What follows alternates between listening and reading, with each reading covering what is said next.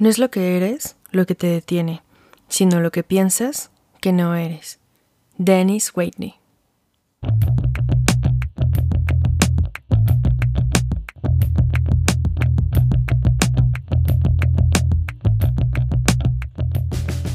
Hola, soy Aurora Espina, autora, investigadora y conferencista.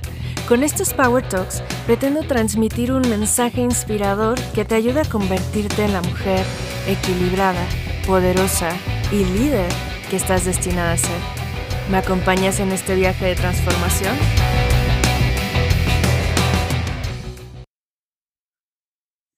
Bienvenida a un episodio más de Power Talks. Yo soy Aurora Espina, mentora de mujeres de alas que buscan transformar sus vidas a través del equilibrio, el poder y el liderazgo para convertirse en la mejor versión de ellas mismas.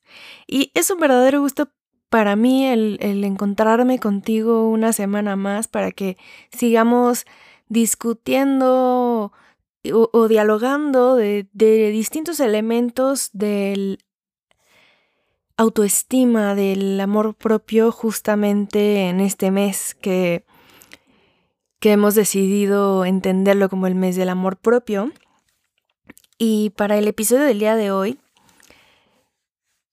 consideré que era muy importante que habláramos de el autoconcepto y la autoimagen y platicar un poco el por qué es importante trabajar en ambos y cómo es que se, se relacionan tan estrechamente con el tema de la autoestima. Y para empezar con, con cada uno de ellos, que es el autoconcepto, retomar qué es la autoimagen y cómo podríamos y deberíamos de trabajar en ellos para fortalecer nuestra autoestima.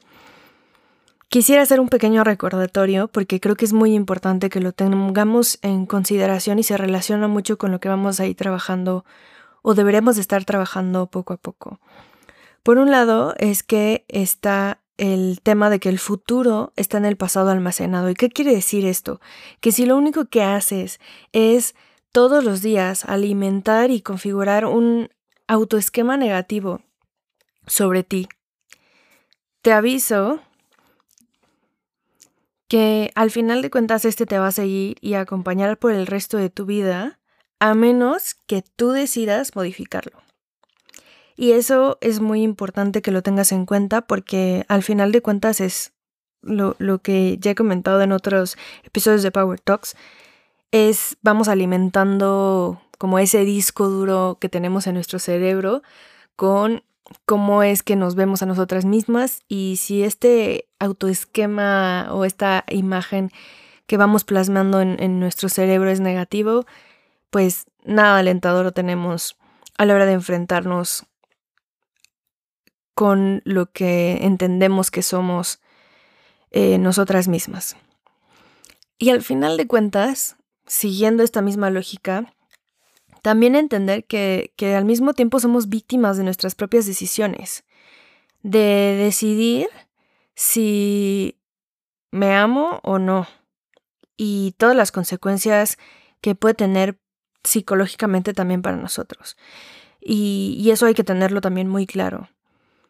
Ahora, ¿qué pasa con, con, con esta parte del autoconcepto? Pues justamente el gran problema que hay, bueno, primero entendiendo qué es el autoconcepto, que es esa manera en la que nosotros, nosotras entendemos eh, qué somos o quiénes somos, cómo nos conceptualizamos, qué, pensamos de nosotras mismas. Y a veces el problema con ese autoconcepto que nos, que nos generamos es que no salimos de, la autocrítica. Y por un lado, no está mal que, que seamos críticas con nosotras mismas como personas. Al contrario, creo que si no lo fuéramos, podríamos caer en la mediocridad y en el conformismo. El problema con la autocrítica es justamente que a veces nos sobreexcedemos en esa autocrítica y solo puntualizamos los aspectos negativos de nosotras mismas y somos demasiado duras con nosotras mismas. Y entonces, en lugar de generar una crítica constructiva de nosotras mismas para ayudarnos a mejorar como personas, generamos una autocrítica que al final de cuentas nos va por decirlo de alguna manera, sobajando y nos va llevando a una especie de pozo sin fondo.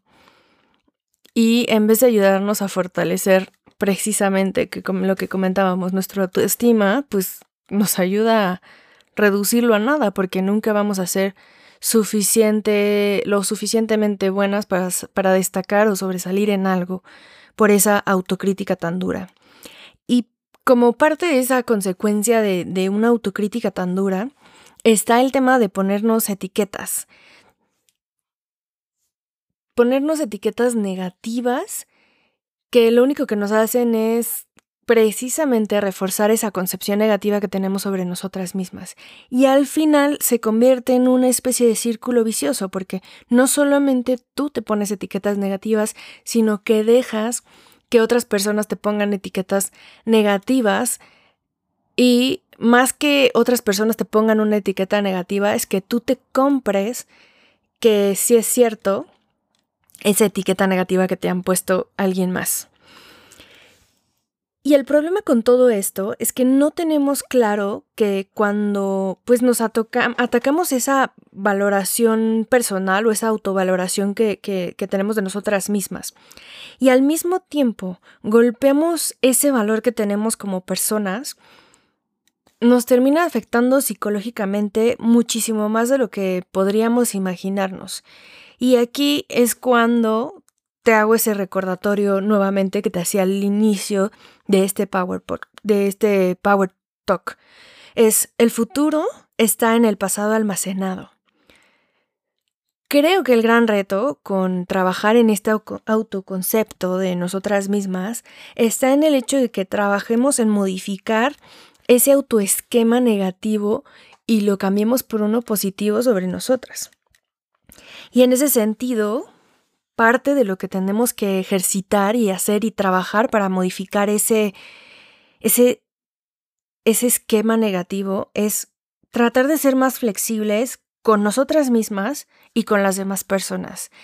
Dejar de ser tan exigentes, de ser, de, de ser tan críticas, que al final de cuentas nos quedemos en un círculo vicioso donde nunca vamos a poder salir y hacer nada porque no somos lo suficiente, cuando en realidad el chiste no está en magnificar tus errores, sino en buscar cuáles son esas áreas de oportunidad que te permitan avanzar como persona, de entender, ok, sí hice esto mal, pero esto es lo que puedo hacer para no repetir lo que hice, en lo que me equivoqué, y más bien dicho, lo tomo como una lección aprendida para salir adelante.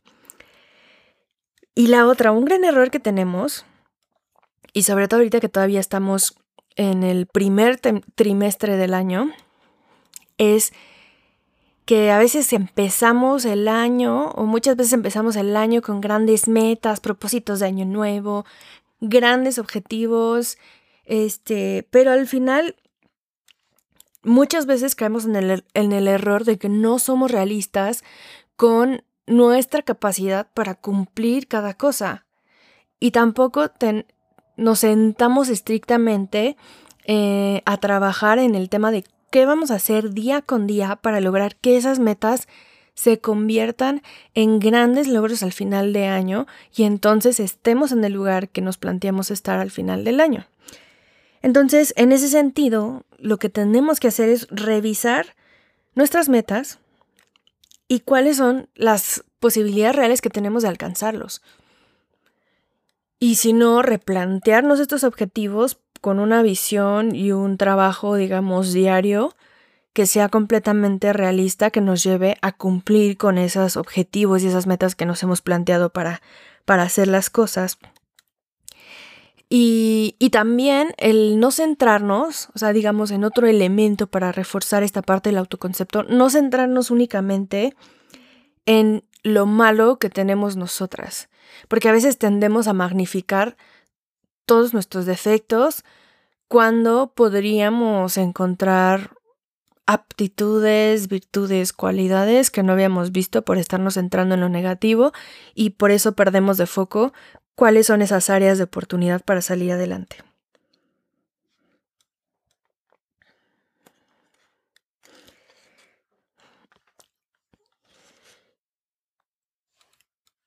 Y luego ya entrando en esta parte de qué es la autoimagen, es que la autoimagen es justamente el cómo te ves.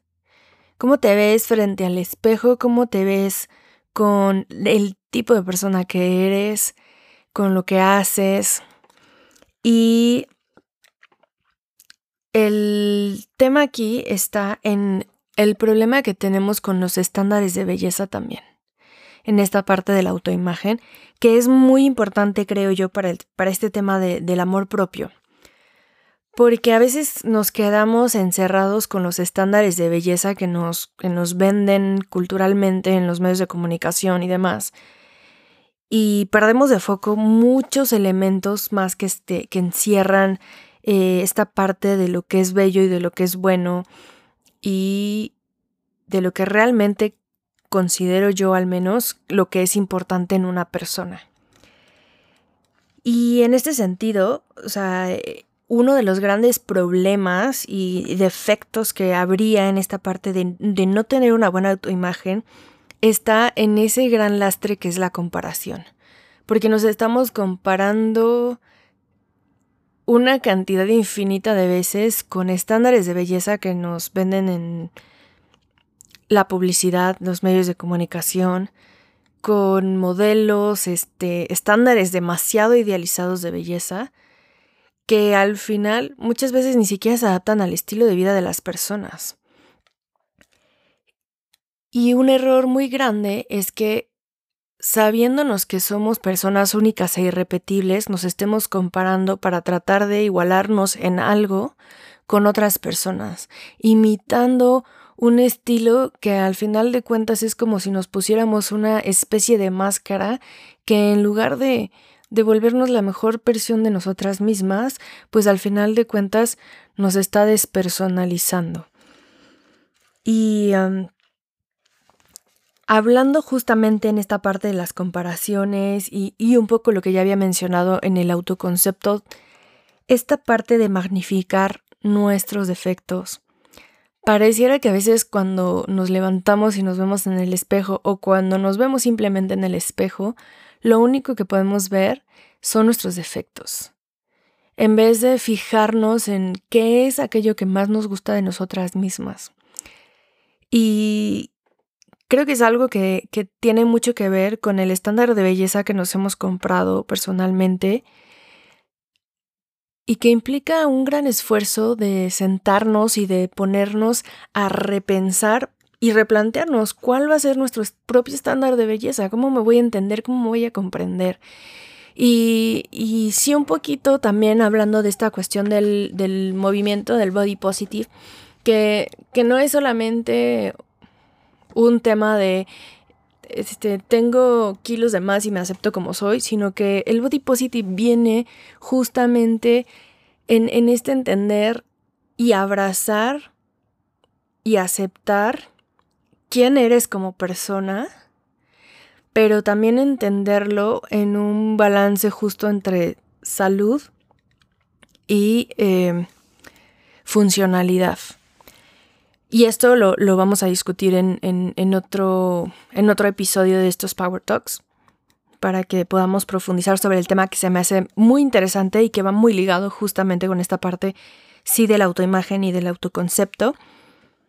Y es muy importante para reforzar la parte de la autoestima.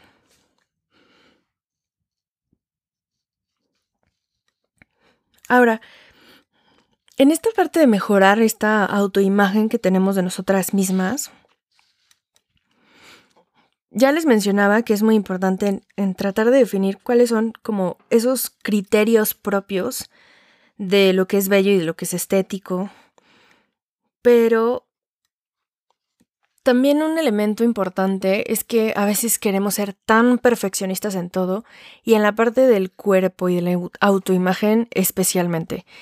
Y un poco este trabajo para reforzar la tu imagen es dejar de lado ese perfeccionismo y los criterios estrictos que nos llevan a tener una imagen tan idealizada para más bien dicho reencontrarnos con un yo real, de decir, a ver, esta soy yo, este es el mundo real, este es el estilo de vida que llevo y aceptarte y entenderte como eres, dejando de lado, pues sí, estándares completamente vacíos en muchas de las ocasiones que nos quieren imponer.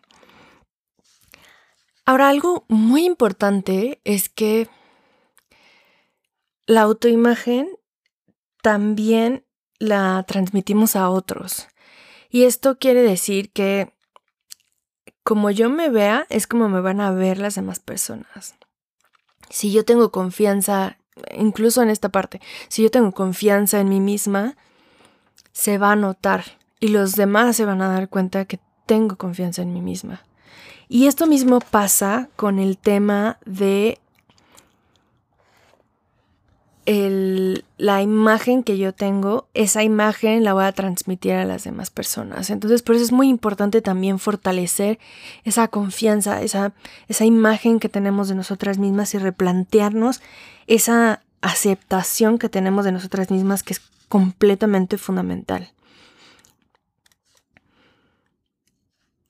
Y algo que perdemos de foco mucho con esta cuestión de la autoimagen es que la parte física no es la totalidad de lo que implica la imagen de una persona. Entonces, en esta parte del amor propio nos perdemos totalmente en lo que vemos en nuestro cuerpo, pero nos olvidamos de todos los demás elementos que configuran a una persona y los elementos que componen la imagen que eh, tiene una persona. Y ahí entra mucho la personalidad y eso también impacta en la imagen. Y si nos vamos a algo, pues mm, un poco también más tangible, no solo tu cuerpo em, comunica o, tiene una imagen, sino también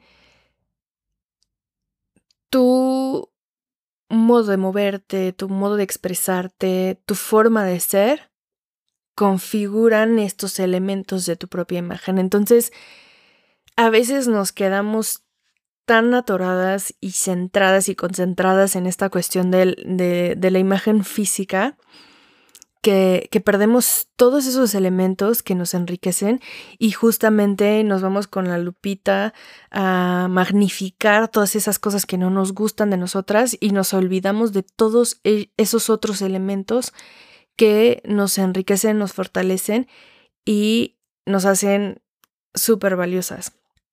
Que en general lo bueno y lo malo de cada una de nosotras nos hace muy valiosas y únicas. Y es esta cuestión de tener claro que esta vida no son blancos y negros, sino que son matices. Y en esta parte, en esta cuestión de los matices, justamente entra el no ser demasiado autoexigentes, no ser demasiado autocríticas, no ser demasiado perfeccionistas.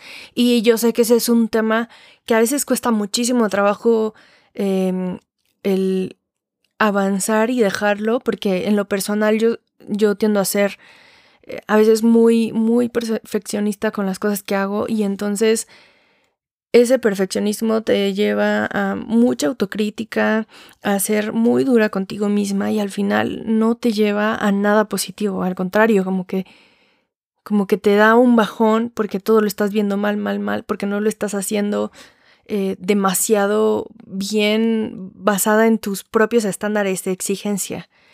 Y, y un poco esta cuestión es, es transformarlo. Y por eso también consideré importante trabajar en estos, en estos dos elementos, eh, porque, bueno, a ver, el autoconcepto y la autoimagen no son lo mismo que autoestima.